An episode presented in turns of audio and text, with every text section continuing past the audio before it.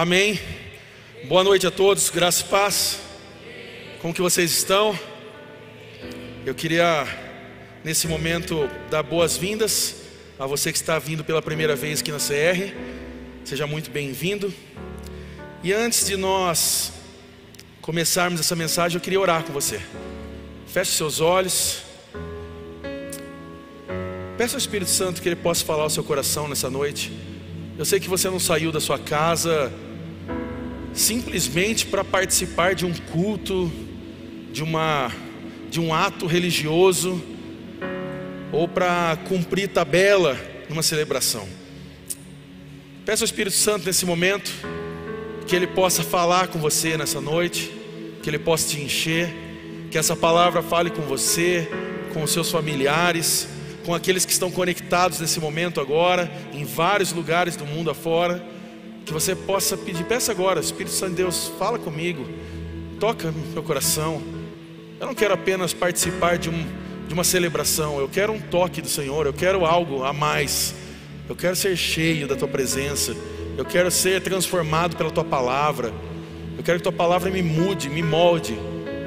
Senhor Deus, nós oramos nesse momento e te agradecemos, ó Pai, porque a tua palavra é viva, tua palavra nos transforma e nós pedimos que teu Espírito Santo fale aos nossos corações através da tua palavra, que sejamos tocados, sejamos agora encorajados, despertados pela tua palavra. E oramos, ó Pai, para que no nome de Jesus, como cantamos agora, como cantamos a expressão do credo apostólico, daquilo ao qual nós cremos, como cristãos, que nós possamos realmente ver a manifestação do Senhor, que nós possamos ter Deus soberano nos tocando, nos cobrindo, nós possamos ter a experiência com o Cristo, através do Espírito Santo que já está se manifestando sobre essa igreja. Nós oramos essa noite que toda distração, que toda intenção do mal contra essa celebração não venha ter poder nós oramos assim, em nome de Jesus. Você crê, crê comigo? Diga amém. Amém. Se caso houver algum problema com o mic, fiquem à vontade para a gente trocar, tá ok? Sem problemas. Ah, nós estamos na segunda mensagem da série Ide Pregai. Você pode repetir isso comigo? Ide Pregai. Ah, Ide Pregai é uma expressão muito conhecida, por mais que você talvez não esteja no campo religioso Talvez você não é, não é ainda um frequentador, um participante, um membro ou um discípulo de Jesus, mas ir de pregar é uma expressão muito conhecida. Você talvez deve lembrar de um versículo ao qual nós conhecemos, que é o versículo, o chamado da grande comissão, ir de pregar o evangelho a toda criatura. Nós sabemos que essa é uma missão, nós, nós entendemos na palavra de Deus como o chamado da grande comissão. E entendemos que esse é o propósito de Deus, não só para mim, que estou à frente desse ministério, mas para todos nós que fazemos parte dessa história. Nós entendemos que devemos sim levar isso como uma grande comissão e não como uma grande omissão daqueles que são discípulos de Jesus. Então entendemos que pregar o Evangelho, anunciar as boas novas, falar do amor de Jesus com as pessoas, deveria ser ou deve ser uma prática comum no nosso dia a dia. Muito mais do que nós falarmos de nós, daquilo que gostamos ou daquilo que queremos, devemos falar com as pessoas daquilo que nós cremos. E entendemos que essa é uma missão que Deus coloca para nós, que Jesus nos ensinou nos evangelhos. Então, no decorrer desses dias, nós estamos falando um pouco sobre isso, estamos compreendendo isso. Na semana passada, nós entendemos o porquê de anunciar o Evangelho de Jesus. Por que, que nós temos que anunciar? Entendemos o amor de Deus pelo mundo, entendemos também o peso que há no nosso pecado, somos pecadores, e por sermos pecadores, entendemos que o perdão que recebemos de Cristo Jesus, ele não é apenas significativo, mas ele é a única coisa que nos deu salvação. Ter o perdão de Cristo nos faz hoje estarmos aqui nessa noite. Há pessoas aqui que são salvas essa noite. Eu posso ouvir amém de quem é salvo? Amém. Alguns talvez ainda não deram amém, que estão meio em dúvida: será que eu sou? Será que eu perdi? Será que eu estou ainda? Tudo bem, mas nós cremos e sabemos que somos salvos em Cristo Jesus, somos perdoados, e não tem presente maior do céu para nós do que sabemos que somos perdoados por Deus, somos amados por Ele, somos perdoados dos nossos pecados, e quantos e quantos pecados, não é mesmo? Que nós pecamos todos os dias. Costumo dizer aqui que Deus não é o Deus de segundas chances. Deus é o Deus de quintas, décimas, milésimas chances. Se a gente for contar as chances que Ele já deu para mim, para você, meu Deus, né? E nós podemos dizer nessa noite, obrigado, Jesus. Você pode dizer obrigado, Jesus? Obrigado, né? Porque a, misericórdia dele, né, nos toca. Então, ah, nós sabemos que Jesus, ele, em um determinado momento da sua vida, ele apareceu na sua vida. Jesus, ele aparece. E quando ele aparece, acontece algumas coisas. Quando Jesus nos toca, quando nós somos atraídos por Jesus, nós costumamos e cremos aqui que nós não chegamos até Jesus. Jesus chegou até nós. Nós cremos que não teríamos forças suficientes de chegar até a cruz mas o Cristo da cruz chegou até nós e nos tocou. Um dia, quando você estava perdido em trevas, Jesus, através do Espírito Santo de Deus, abriu seus olhos. Foi exatamente naquele dia que você olhou e falou assim: Eu creio em Ti. Eu creio. Foi exatamente nesse dia que você olhou e você olhou a sua condição, você olhou para dentro de você, você olhou para o que estava em volta, as suas atitudes, e então você viu eu sou pecador e eu preciso do perdão e da graça e da misericórdia desse Deus, porque eu não quero condenação. Mas nesse exato momento que seus olhos foram abertos, você ali não recebeu condenação, ali você recebeu perdão de Jesus. Foi exatamente nesse momento que Jesus abriu seus olhos, que ele o atraiu e te puxou, e é por isso que hoje você está aqui. É por isso que hoje você tem uma família transformada. É por isso que hoje você tem avançado e você tem crido que Deus pode fazer infinitamente mais daquilo que nós pedimos, pensamos, daquilo que nós cremos. Ele faz infinitamente mais. Você hoje é uma expressão de milagres. Se nós fôssemos abrir aqui possibilidades de falar do que Deus tem feito nas nossas vidas, nós não sairíamos daqui hoje, porque eu sei que existem aqui milagres vivos aqui, pessoas que poderiam contar histórias que você falaria assim: Olha, eu não consigo acreditar nisso, se não for através de Jesus, porque somente Jesus faz algumas coisas assim, mirabolantes, e nós olhamos e falamos: Isso é poder de Deus, isso é sobrenatural. É por isso que nós cremos em milagre. Milagre é aquilo que nós não podemos fazer com as nossas forças. Milagre é quando nós não temos mais força. E aí Deus fala: então agora eu vou operar. E eu e você tivemos experiências assim. Quando nós não tínhamos mais força, Deus falou: agora é minha vez. E Ele operou e mudou a minha vida e a sua. Você pode dizer amém por isso? Então, quando Jesus aparece, algumas coisas acontecem ao nosso redor. Quando Jesus chega a algum lugar, ou na vida de alguém, alguma coisa acontece. 2 Coríntios 5,17 nos ensina um pouco sobre isso. Diz: Logo, todo aquele que está em Cristo se tornou nova criação a velha vida acabou e uma nova vida teve início. Essa versão NVT, é a nova versão transformadora, ela diz: a velha vida acabou e uma nova vida teve início. Algumas outras versões diz: as coisas velhas já passaram, eis que tudo se fez novo. Eu gosto dessa versão porque ela fala sobre uma velha vida e diz que uma nova vida começou. Isso quer dizer que num determinado momento da minha vida e da sua, existiu o antes e o depois. O antes de Cristo e o depois de Cristo. Você pode dizer que na sua caminhada, em algum momento, você viu o depois. Você se lembra do antes. Você sabe quem era você. Você sabe o que você fazia. Mas quando Cristo entrou na história, você sabe que algumas coisas foram mudadas. Então, essa transformação, ela divide a vida das pessoas em antes e depois. E todo testemunho de conversão todo testemunho traz essa característica de mudança de vida. Quantos aqui teriam testemunhos aqui para contar, para dizer, olha, eu vivia de uma forma e Jesus mudou a minha história. Você pode levantar sua mão? Aqui nós temos um hábito, nós não levantamos a mão assim, nós levantamos realmente assim, isso. Que aí todo mundo consegue enxergar, que senão né, tem bastante gente assim. Mas deixa eu fazer uma pergunta para você. O que, que aconteceu quando Jesus entrou na sua vida? Você vai responder isso para você mesmo. O que, Jesus, o que aconteceu quando Jesus entrou na sua vida? Essa é uma pergunta ao qual nós podemos responder, porque quando Jesus chega, quando ele aparece, algumas coisas acontecem. E eu quero ler com você Marcos capítulo 9, aonde Jesus aparece.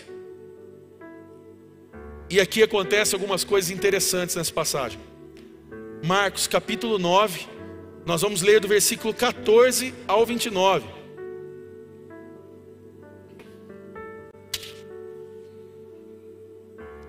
Marcos capítulo 9, do versículo 14 ao 29. Quando chegaram onde estavam os outros discípulos, viram uma grande multidão ao redor deles e os mestres da lei discutindo com eles. Logo que todo o povo viu Jesus, ficou muito surpreso e correu para saudá-lo. Perguntou Jesus: O que vocês estão discutindo? Um homem no meio da multidão respondeu: Mestre, eu te trouxe o meu filho, que está com um espírito que o impede de falar. Onde quer que o apanhe, joga-o no chão. Ele espuma pela boca, range os dentes e fica rígido. Pedi aos teus discípulos que expulsassem o espírito, mas eles não conseguiram. Respondeu Jesus: Ó geração incrédula, até quando estarei com vocês? Até quando terei que suportá-los? Tragam-me um menino. Então eles o trouxeram. Quando o espírito viu Jesus, imediatamente causou uma convulsão no menino. Esse caiu no chão e começou a rolar, espumando pela boca. Jesus perguntou ao pai do menino: Há quanto tempo ele está assim? Desde a infância, respondeu ele. Muitas vezes esse espírito o tem lançado no fogo e na água para matá-lo. Mas se podes fazer alguma coisa, tem compaixão de nós e ajuda-nos. Versículo 23. Se podes, disse Jesus, tudo é possível àquele que crê.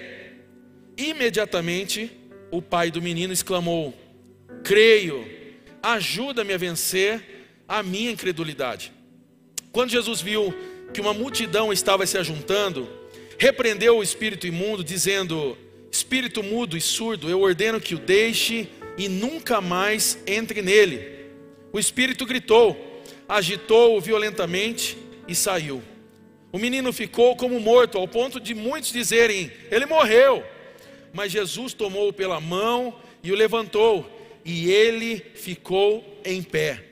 Depois de Jesus ter entrado em casa, seus discípulos lhe perguntaram em particular: por que não conseguimos expulsá-lo? Versículo 29 e último diz: Ele respondeu: Essa espécie só sai pela oração e pelo jejum. Algumas versões não trazem a palavra jejum, algumas, alguns manuscritos trazem.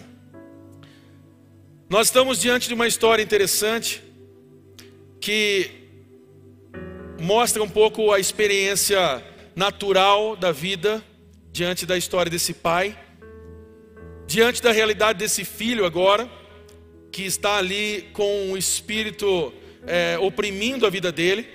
Isso nos traz aqui uma consciência de que isso é real.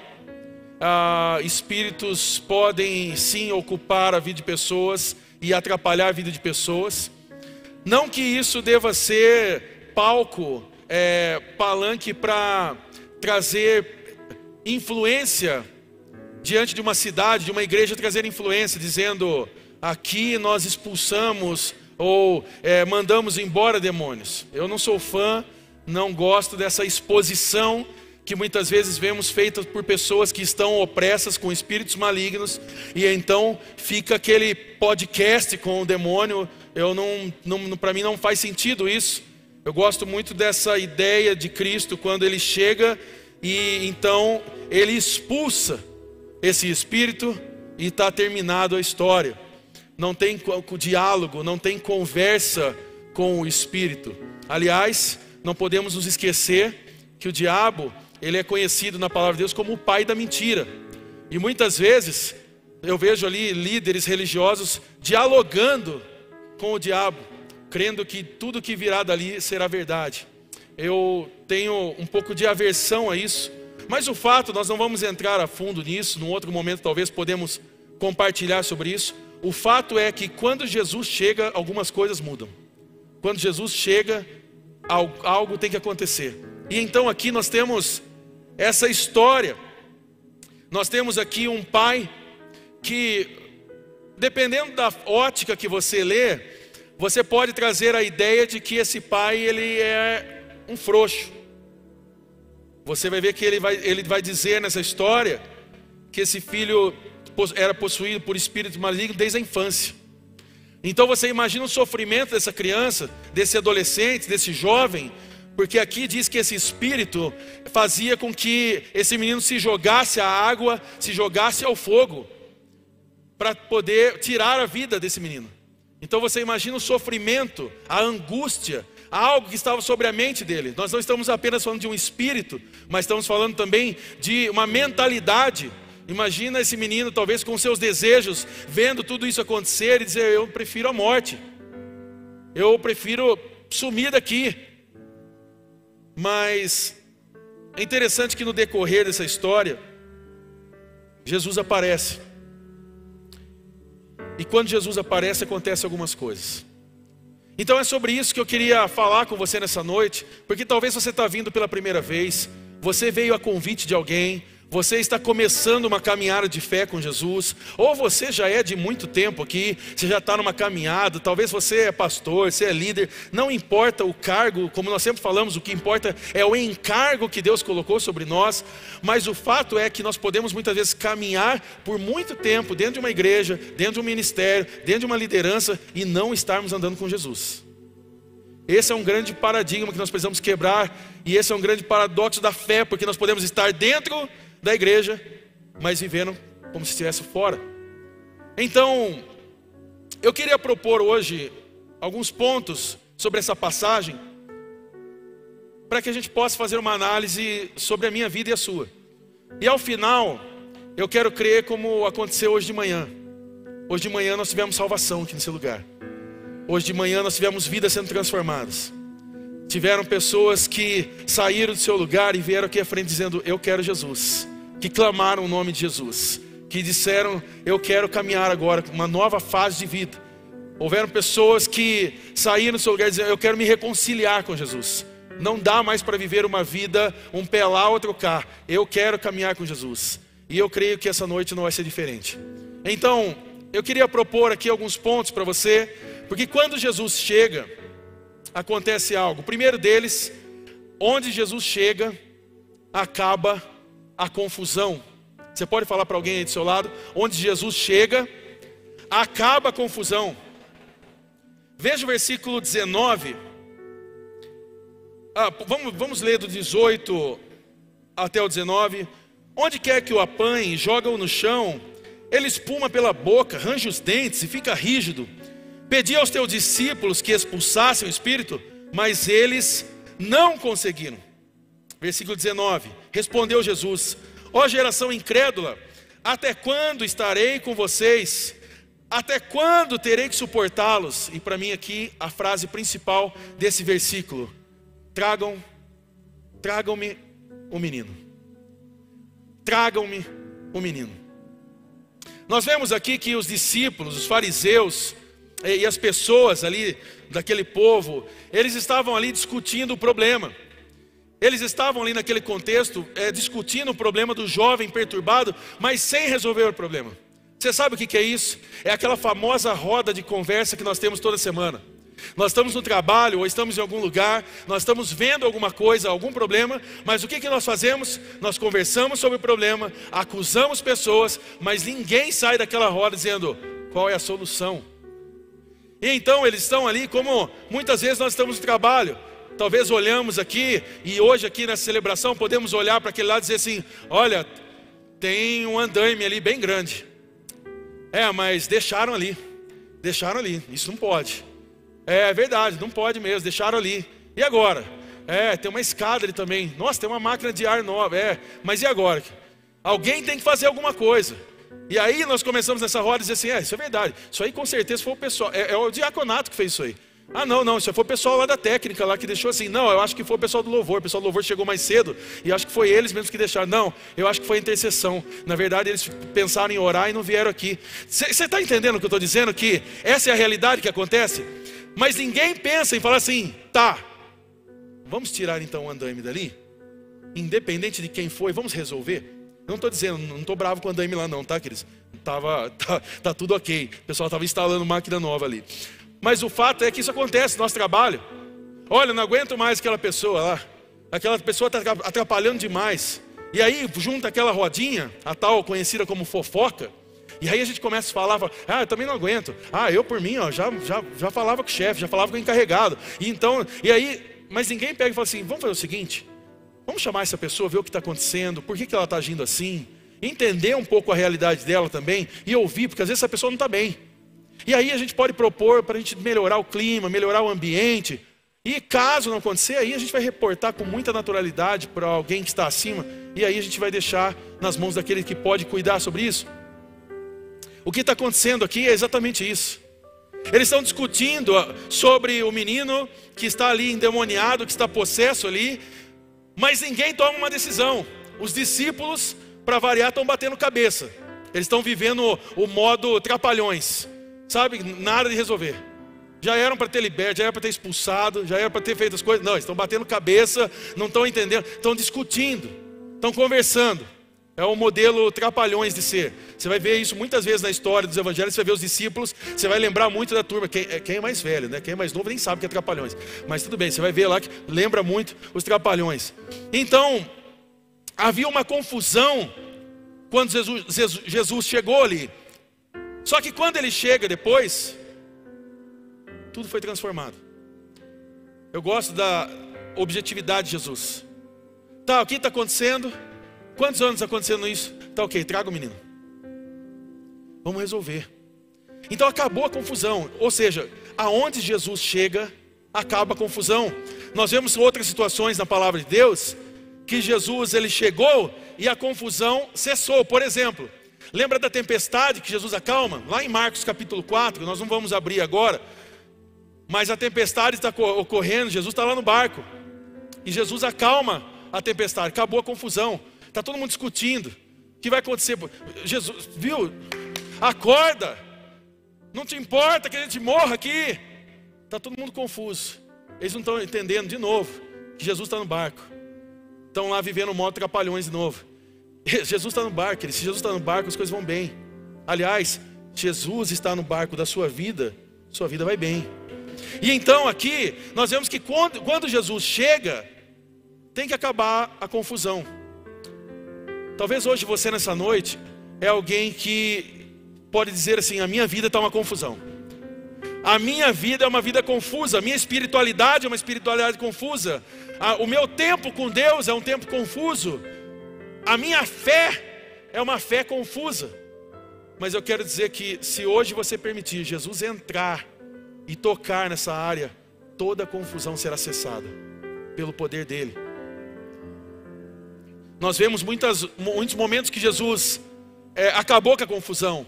A cura da mulher do fluxo de sangue. Há uma confusão na vida daquela mulher. São 12 anos de sangramento. E ela, pela fé, ela toma uma decisão de chegar e tocar em Jesus. Uma mulher ousada. Uma fé ousada. E ela vai, passa no meio da multidão e toca. Já preguei isso há poucos dias atrás. E então Jesus fala: Peraí, alguém me tocou. Os discípulos, novamente, modelo trapalhões, estão ali. Não, para com isso. Olha só a multidão que a gente está aqui. Está todo mundo se batendo, todo mundo se apertando. Você vai falar que alguém tocou você. Isso é óbvio. Não, não é sobre isso. É que de mim saiu poder. É que de mim saiu virtude. E eu sei que alguém foi curado. E aquela mulher, depois com muito medo, sou eu. aonde Jesus chega, a confusão tem que acabar. Como está a sua vida hoje? Você que está se chegando aqui, como está a sua vida? Mateus, eu estou vindo exatamente na igreja porque minha vida está uma confusão. Então eu quero dizer que você veio no lugar certo. Porque não é nem sobre a igreja. A igreja ela é esse lugar ao qual nós te recebemos, que nós expressamos nosso amor. Eu quero dizer que eu já te amo em nome de Jesus. Mas eu quero dizer que é sobre o Cristo. É sobre esse Jesus ao qual nós cremos. E se hoje a sua vida é uma vida que está em confusão, eu quero dizer que hoje é dia de você se render a Ele. E eu tenho certeza que a sua vida será transformada em nome de Jesus. Segundo ponto é que quando Jesus chega, vem a solução pela fé. Você pode falar isso para alguém? Quando Jesus chega, vem a solução pela fé. Veja o versículo 20 ao 24. Então, eles o trouxeram. Quando o espírito viu Jesus, imediatamente causou uma convulsão no menino. Ele caiu no chão e começou a rolar espumando pela boca. Jesus perguntou ao pai do menino: Há quanto tempo ele está assim? Desde a infância, respondeu ele. Muitas vezes, esse espírito o tem lançado no fogo e na água para matá-lo. Mas se podes fazer alguma coisa, tem compaixão de nós e ajuda-nos. Versículo 23. Se podes, disse Jesus, tudo é possível aquele que crê. Você pode repetir isso comigo? Tudo é possível aquele que crê. Versículo 24 aqui diz: Imediatamente o pai do menino exclamou: Creio, eu creio, ajuda-me a vencer a minha incredulidade.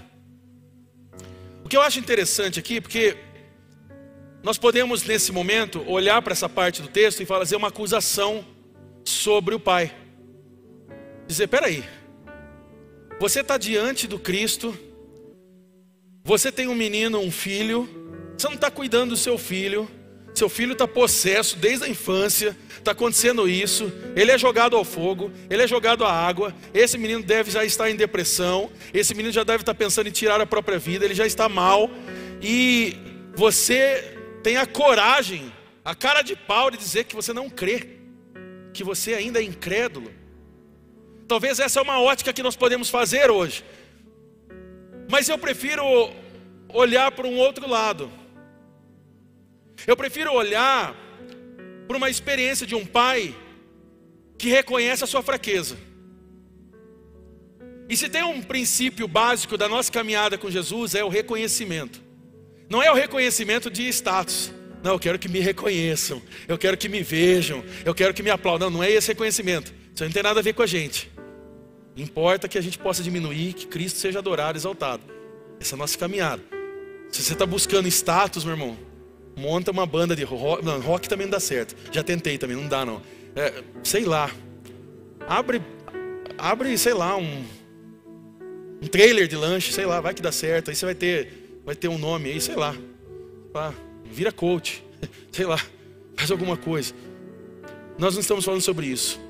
Nós estamos falando sobre reconhecimento de como nós estamos e quem nós somos. Nós estamos dizendo aqui de um pai que ele reconhece a sua fraqueza agora, e agora ele está declarando a sua fé no Senhor. Que agora ele está dizendo que o único que tem solução para o problema é Jesus. Agora ele está dizendo e olhando para esse Cristo dizendo: "Me ajuda a ter fé". E eu amo essa oração. Eu amo essa oração que ele faz, essa fala, essa expressão que ele se coloca diante de Jesus, que é ajuda-me. Deixa eu voltar aqui. Ele diz: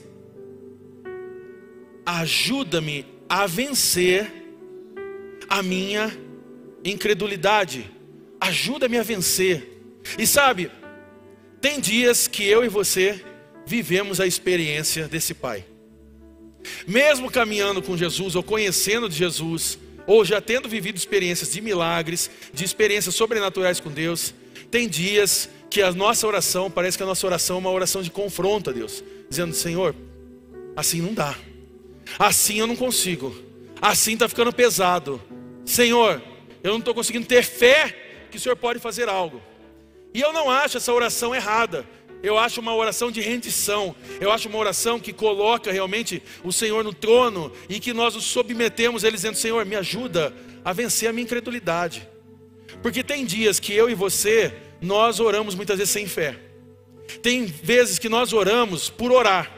Tem vezes que nós simplesmente cumprimos o rito. Sabe aquela coisa da reza? As pessoas chamam de reza. Que você vai lá, Pai, em nome de Jesus, tá, não sei o que, não sei o que, em nome de Jesus, amém. Isso é uma reza. A gente critica outras religiões, fala das outras, mas a gente faz igual. Aí a gente chega diante de Deus e não tem uma expressão de relacionamento, de Pai. Pai, obrigado. Senhor, eu te amo. Pai, obrigado pelos milagres que o Senhor já fez na minha vida. Obrigado pela tua presença. Obrigado porque se o Senhor não der nada esse mês, o Senhor é meu Pai. O Senhor me livrou das trevas, o Senhor me trouxe para a luz. Não, a gente, por causa de algumas coisas na nossa vida, nós chegamos a uma oração como essa. Mas eu acho essa oração sincera. Ajuda-me a vencer a minha incredulidade. E eu gosto de lembrar que para nós termos fé e vivermos uma vida de fé, podemos pedir a Deus que acrescente fé sobre o nosso coração. Isso não é errado. Errado é nós descrermos. Errado é nós nos distanciarmos. Errado é nós sairmos do propósito ao qual Deus nos chamou. Talvez hoje, nessa, nessa noite, você está aqui e você está de repente olhando essa realidade do mundo. Porque o mundo, ele vai sempre apresentar resultados apontando o problema. Você vai olhar lá fora e você vai ver, por exemplo, a pauta que muitas vezes é levantada: pessoas não têm o que comer. A fome está assolando diversas áreas do Brasil. E do jeito que está, meu irmão, vai piorar. Ore muito pela nossa nação. E aí começa aquele debate sobre a fome. Só que eu não consigo, irmão. Desculpa, eu não sei você, mas tem hora que eu fico sem paciência. Tem hora que a gente, a gente pode irar, não pode? Não pode pecar, né? Isso pode. Então tem hora que eu fico irado, né? Então, aí você vai ver um debate sobre a questão da fome. Agora acho que não tem mais esse programa, graças a Deus. No encontro com a Fátima Bernardes. Um bando de rico playboy sentado falando sobre a fome. E eles ficam uma hora. E eles conseguem trazer pautas da fome, da pobreza, da violência no país, dos preconceitos que acontecem. Qual resolução que eles dão? Nenhuma. Eles seguram as pessoas uma hora ali para falar nada com nada. Isso é muito fácil. Isso é o que o mundo apresenta. O mundo ele vai trazer a ideia do problema. Ele não traz a pauta sobre a solução. Eu eu tenho muita dificuldade às vezes quando pessoas chegam em mim e começam só o problema. Pastor, posso falar com você um pouquinho? Claro que pode. E aí a pessoa coloca só assim: sabe o que, que é? É porque tá, isso aqui, eu não estou gostando disso aqui, ó, não concordo com isso. Olha, eu acho muito errado isso. Olha, não sei o que, não sei o que. Eu, tá, ok, vamos lá. E aí? A solução. Não, mas sabe o que, que é? E tal, e não sei o que, não sei o que. Irmão, preciso tomar um café expresso, até mais. Vou embora. Não dá. É sério, não dá, não dá. Porque não dá para a gente viver nessa pauta de. É, sem trazer solução. E aqui nós estamos vendo que o mundo, ele sempre vai apresentar resultados apresentando problema e não traz solução. Agora, Jesus, ele não aponta o problema, ele traz a solução.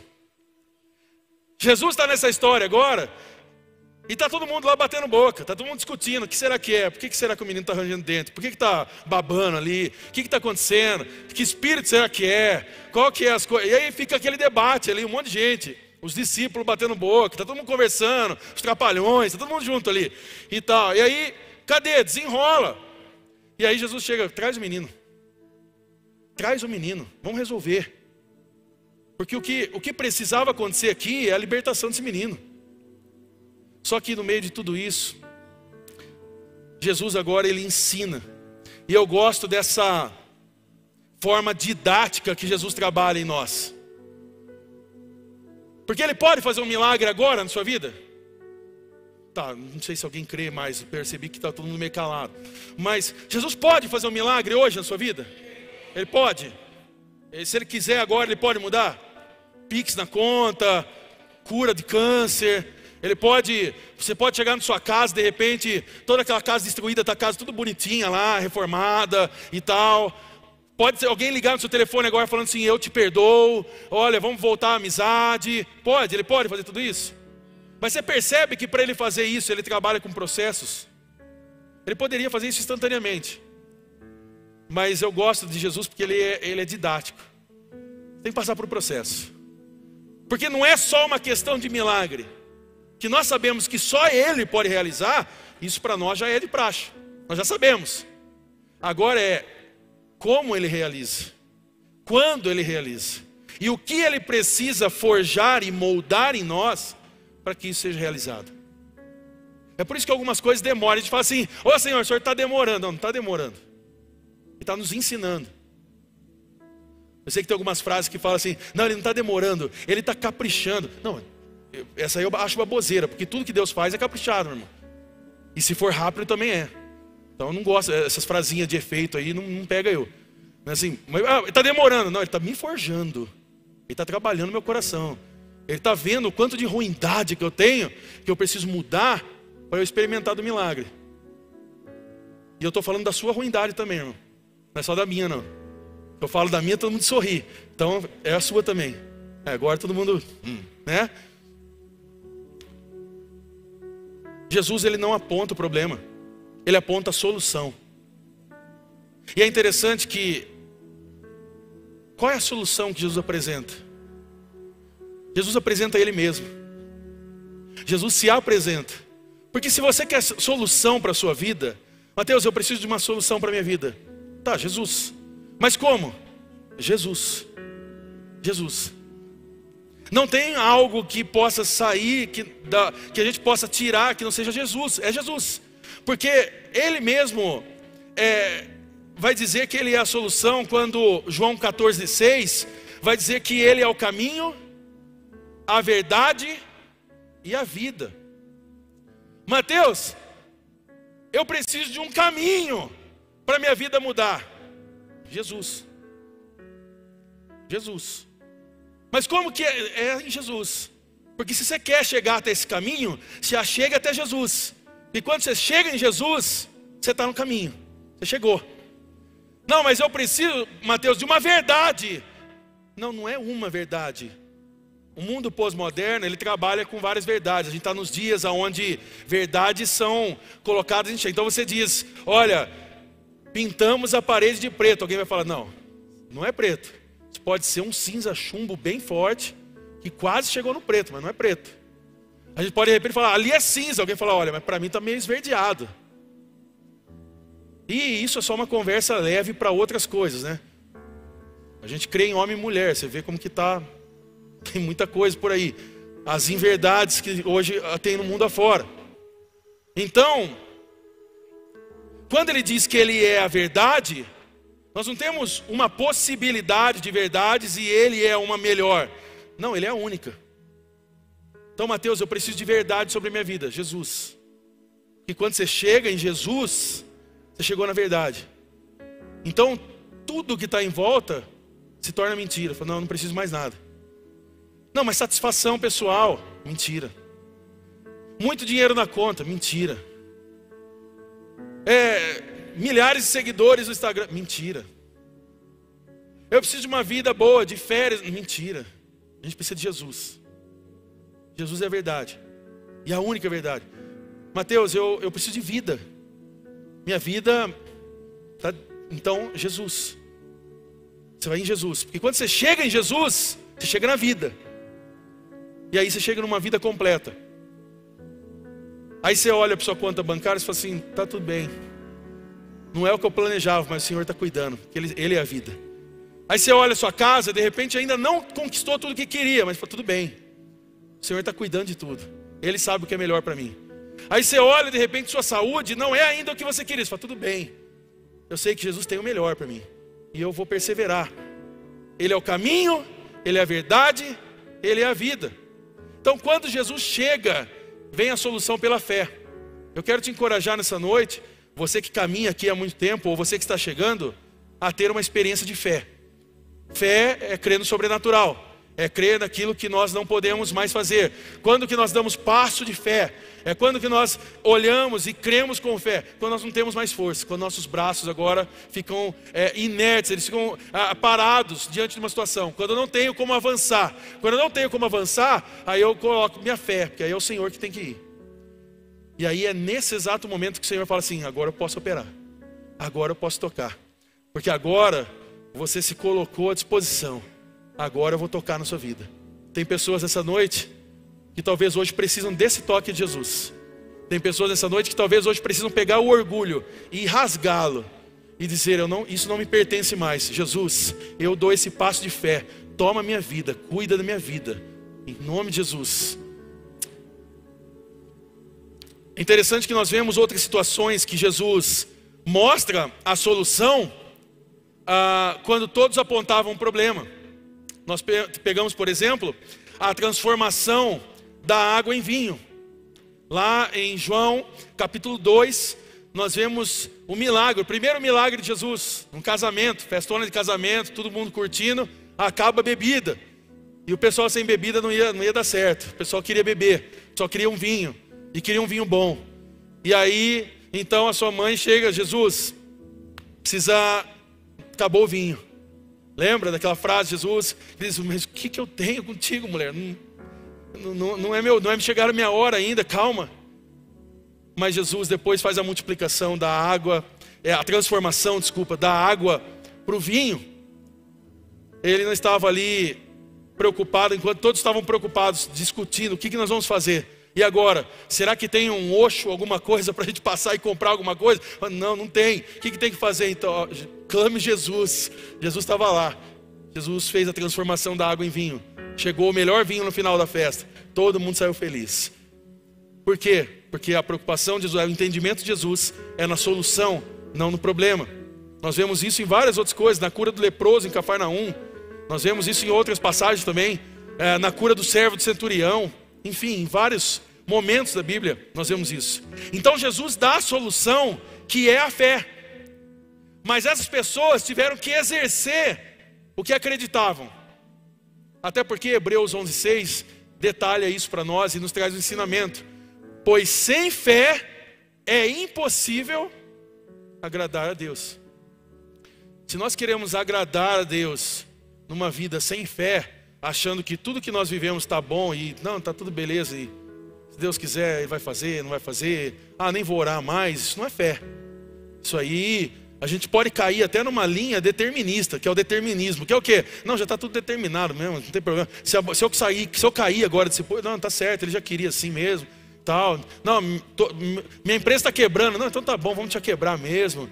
Não tem problema, é o que ele já queria mesmo e tal. Não, isso não é isso. Fé é crer que ele pode mudar histórias. E o Jesus que eu conheço, que eu li nessa palavra aqui, chamada Bíblia Sagrada, ele muda realidades ele muda histórias, ele muda casamento, ele muda famílias, ele livra a gente de doenças terríveis, ele transforma a vida do seu filho e da sua filha, ele muda destinos, ele transforma cidades. Então nós cremos e temos fé. Fale para o pessoa do seu lado: tenha fé, tenha fé. Pode falar com convicção: tenha fé.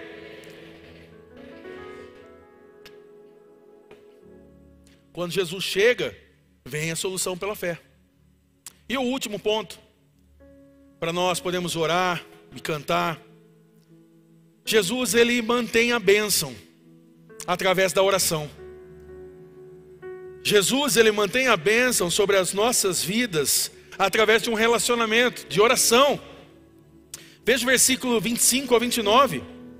Quando Jesus viu que uma multidão estava se juntando, repreendeu o espírito imundo, dizendo: Espírito mudo e surdo, eu ordeno que o deixe e nunca mais entre nele.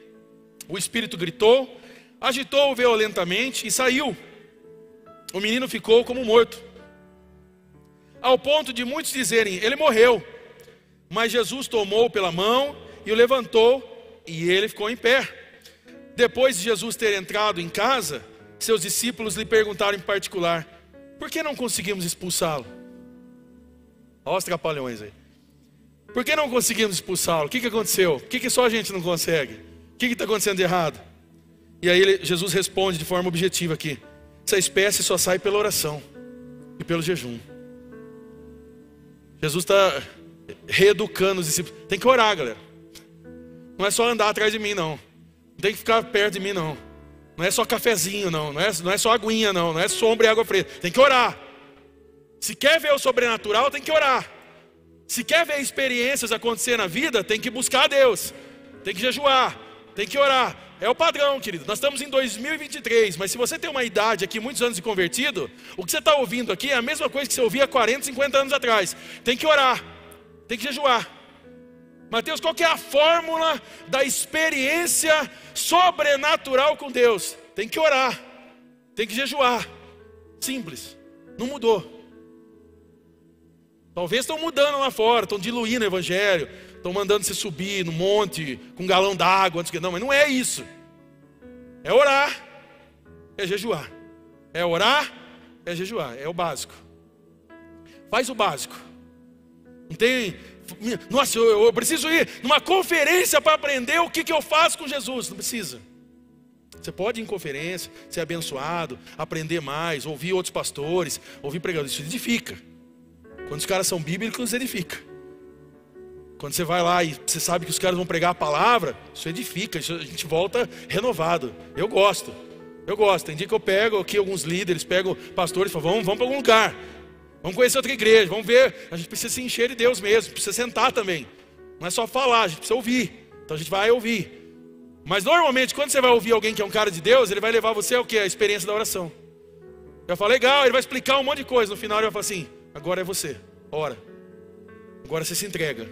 Agora você se rende. Agora você começa a ter uma vida de oração, de santidade, de jejum, de consagração. E aí você começa a viver transformação, você começa a viver milagre, você começa a ver sua família mudada, você começa a ver um monte de coisa acontecendo. É isso. Jesus, ele mantém a bênção dele sobre nós através da oração. Porque não adianta Jesus chegar e arrumar tudo e depois tudo ficar fora do lugar. Depois tudo voltar a piorar. Quantos aqui gostam de arrumar a casa. Eu quero aquelas pessoas que gostam de deixar a casa tudo bonitinha. Você passa o paninho e tal. Levanta sua mão. Mas pode levantar bem forte, sim. É, o pessoal da noite limpa bem mais a casa que o da manhã. Você da manhã que está assistindo a gente ao vivo agora, limpe a sua casa. O pessoal da manhã, só alguns, assim. Eu acho que era, era o calor, tal. O pessoal estava meio cansado. Você vai e limpa a sua casa. Tudo bonitinho você deixa tudo bonitinho. Você passa os produtos certos. É, eu não sei quais são os produtos agora, Davi. Lustramóveis, não sei se existe isso ainda. É, você passa lá os produtos, aplica o cheirinho. Você vai naquela privada da casa, que misericórdia, né? Aí você vai lá, Senhor Deus, ajuda, né? Meu Deus, meu Senhor, né? E aí você vai ali, e aí você coloca aqueles produtinhos coloridos. Eu amo aqueles negócios, eu acho fantástico. Eu falo para Marcos, sempre compre isso. Ah, mas é caro. Eu falei, compra dois. Eu adoro, põe lá, põe um negocinho lá, uma estrelinha, um negocinho e tal. Aí você vai ver, muda a cor da água. Eu acho fantástico lá, porque aí as coisas ruins vão embora, tudo colorido, parece uma festa, né? Vai embora e tal. Né? Vira uma rave esse momento, assim. Né? A gente tá ali normalmente ouvindo uma música e tal. Meu Deus, glória a Deus. Tudo colorido, né? E tal. Aí você arruma a casa, você deixa tudo cheiroso. Só que aí chega esse que não levantou a mão do seu lado aí.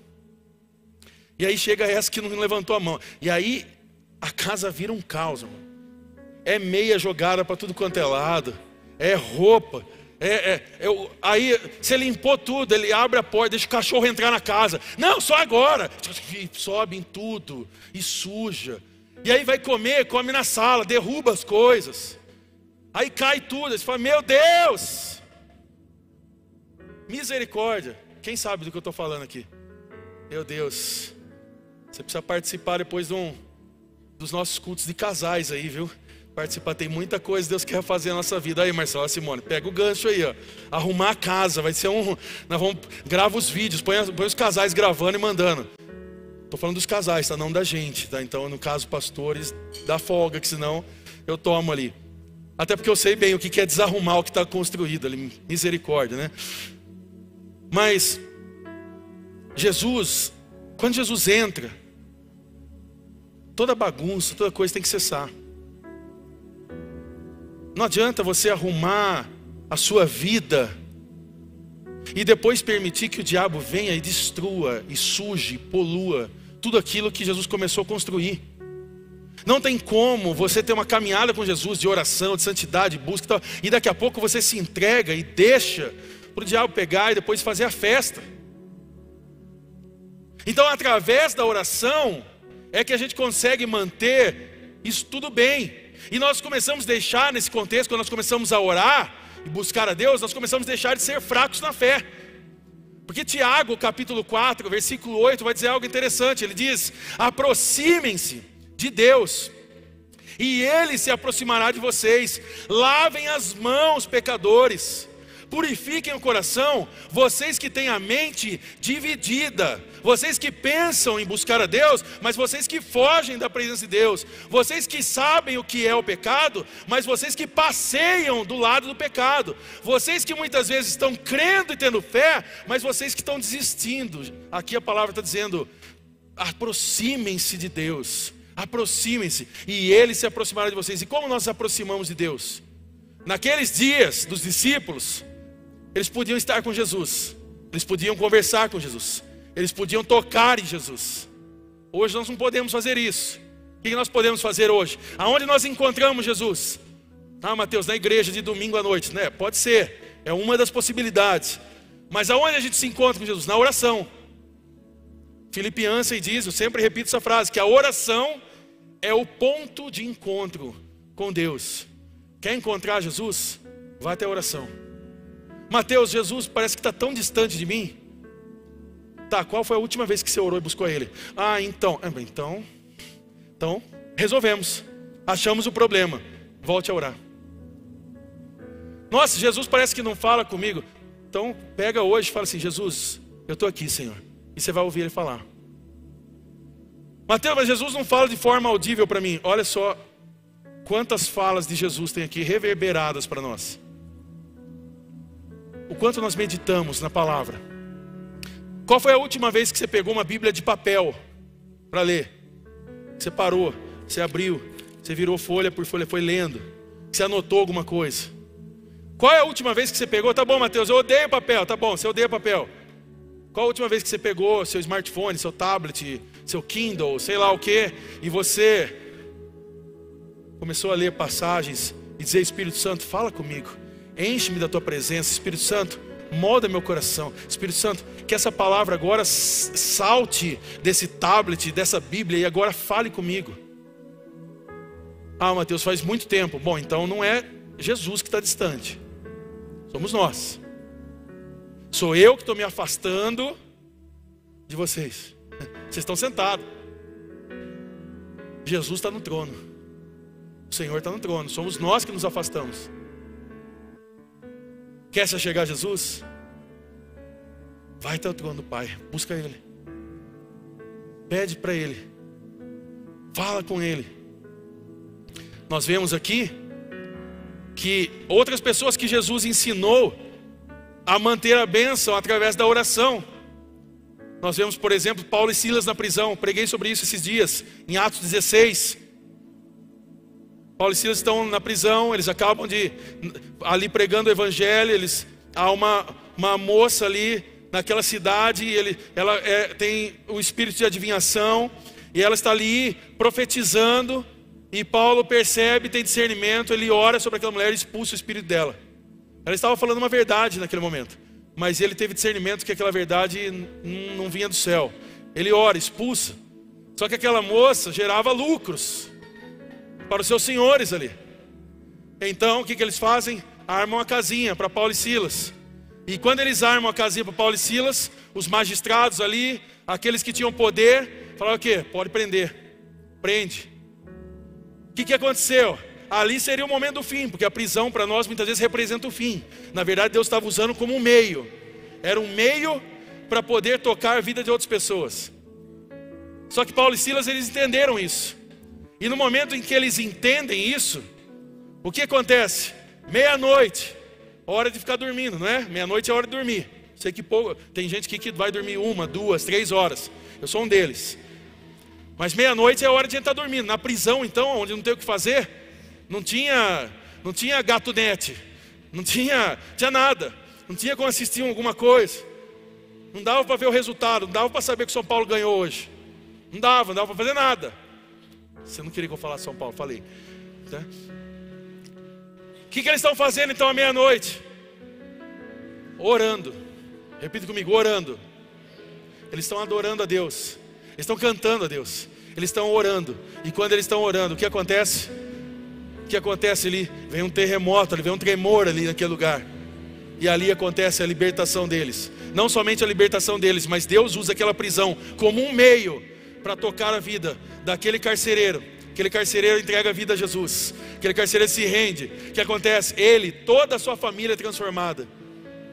E então Paulo e Silas continuam sua caminhada. Nós vemos então que Jesus, ele ensina manter essa bênção através da oração. Nós vemos outra, a igreja de Pentecostes, por exemplo. Jesus estava dizendo, Atos capítulo 1, dizendo sobre o mover que viria sobre a igreja, que ele derramaria o Espírito sobre a igreja, e que a igreja sairia e começaria a pregar agora é, em todo canto da terra. E o que, que eles estão fazendo? O que, que essa igreja está fazendo? Orando, buscando ao Senhor. Eles estão adorando a Deus. O que acontece? O Espírito Santo vem, os toma ali. Eles começam a falar em línguas ao qual todos entendiam. E então a palavra de Jesus, a palavra do Evangelho do Senhor, é espalhado agora por todas as nações. Eles vão afora pregando o Evangelho. Então Deus, ele finalizando essa mensagem, Deus não quer que a gente viva de forma oscilante, de forma instável. Tiago capítulo 1, versículo 6 ao 8 diz o seguinte: Mas quando pedirem, façam-no com fé, sem vacilar, pois aquele que duvida é como a onda do mar, empurrada e agitada pelo vento. Ele não deve esperar receber coisa alguma do Senhor, pois tem a mente dividida e é instável em tudo o que faz. Ou seja, entendemos então nessa noite que o propósito de Deus para nós é uma restauração permanente nas nossas vidas. Entendemos que depois que nós conhecemos a Jesus, nós não precisamos voltar atrás nunca mais. Nós não precisamos voltar aos velhos hábitos, mas agora podemos continuar vivendo uma vida transformada, uma vida regenerada por Cristo. E o que eu quero convidar você nessa noite é que você persevere na presença de Jesus que você que está aqui nessa noite, que talvez está distante, você está aqui na celebração, você está no culto, você participa das ideias da igreja, você compra a ideia da igreja, você, você participa financeiramente, você ajuda, você, você traz alimento, você, você está envolvido com as coisas, mas não é sobre isso. Eu estou dizendo para você perseverar na presença de Jesus, é estar todos os dias com Jesus, é orar todos os dias, é buscar a presença dEle, é meditar na palavra dEle de dia e de noite, é realmente colocar o seu coração a algo que realmente vai transformar a sua vida. Não é sobre uma religião, não é sobre uma metodologia, não é sobre uma ideia de uma igreja moderninha e legal. Não, é sobre um Jesus que um dia transformou a minha vida, pode transformar a sua hoje, em nome de Jesus. Deixa Jesus transformar a sua vida, querido. Deixa Jesus tocar no seu coração no mais íntimo. E então, concluindo essa mensagem, quando Jesus chega, quando Jesus chega, acaba a confusão. Quando Jesus chega, vem solução. E quando Jesus chega, nós continuamos em oração, crendo que a vitória já é certa em nome de Jesus. Deus tem a vitória sobre a sua vida, querido. Através do nome poderoso de Jesus e do poder que há em Jesus, há vitória sobre a sua vida. Não é porque pelo que você faz, não é pelo que nós fazemos, é pelo que Cristo já conquistou na cruz, para poder nos abençoar, para nos perdoar, para que nós pudéssemos viver esse propósito de regeneração, de transformação. Jesus está chegando hoje na sua vida novamente, sim, para transformar você. Eu queria convidar você a se colocar de pé, e nesse momento, você fechar os teus olhos.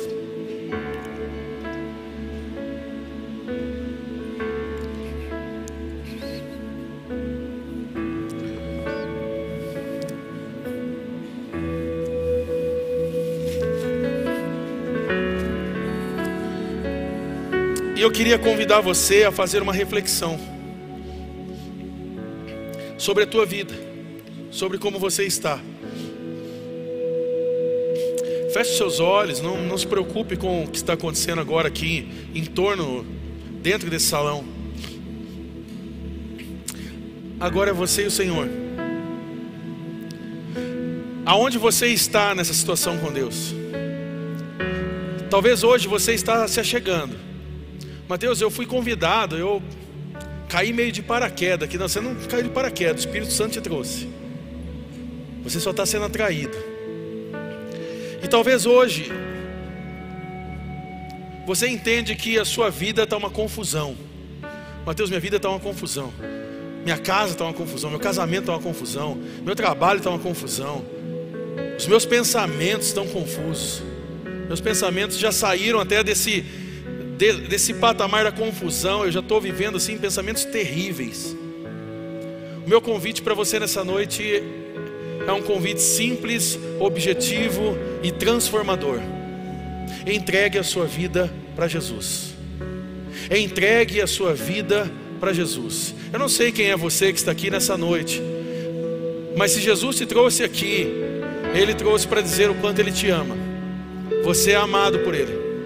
E todas essas dores ao qual você carrega, todas essas mágoas ao qual está dentro do seu coração, e até mesmo a falta de perdão, todas as coisas, tristezas, angústias, a solidão que você passa, os medos que você enfrenta, eles podem ser colocados hoje em Cristo Jesus. Jesus está te chamando hoje, não para ser mais um participante de uma igreja, não para ser um visitante de igrejas, não para ser alguém, um espectador daquilo que está acontecendo ao seu redor. Jesus está te chamando como filho. Jesus está dizendo hoje: Eu amo você, filho e filhas amados. Ele te chama hoje ao arrependimento, ele te chama hoje à transformação. Eu queria que, de olhos fechados, aonde você está nesse momento, eu queria fazer uma pergunta e você simplesmente desse um sinal com sua mão. Há alguém aqui nessa noite que você entende, Mateus, eu entendi essa palavra. Eu quero entregar a minha vida a Jesus. Eu quero nessa noite colocar a minha vida diante de Jesus. Aonde você estiver, no seu lugar, eu gostaria que você levantasse sua mão. E isso não tem a ver, glória a Deus, glória a Deus. Isso não tem a ver com caminhada e tempo de igreja. Isso não tem a ver com, ah, Mateus, mas eu já faço um tempo, parte muito tempo da igreja. Isso não tem nada a ver. Porque se você não entregou a sua vida para Jesus, hoje é noite você entregar e dizer: Senhor, faz tudo novo, faz de novo na minha vida. Mas eu oro e clamo, Senhor, faz tudo novo novamente, muda a minha realidade. Aonde você está? Você que levantou a mão, levante sua mão novamente. Eu vi mãos levantadas aqui. Você que está no seu lugar, que levantou sua mão, sai do seu lugar e vem aqui à frente. Há mais pessoas aqui, glória a Deus. Sai do seu lugar e venha.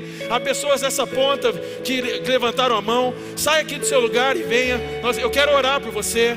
O Espírito Santo está aqui nessa noite, é noite de cura. Você que levantou a mão, saia do seu lugar, não tenha vergonha. Eu quero orar por você nessa noite. Venha. O Senhor quer tocar o seu coração, o Senhor quer mudar a sua realidade.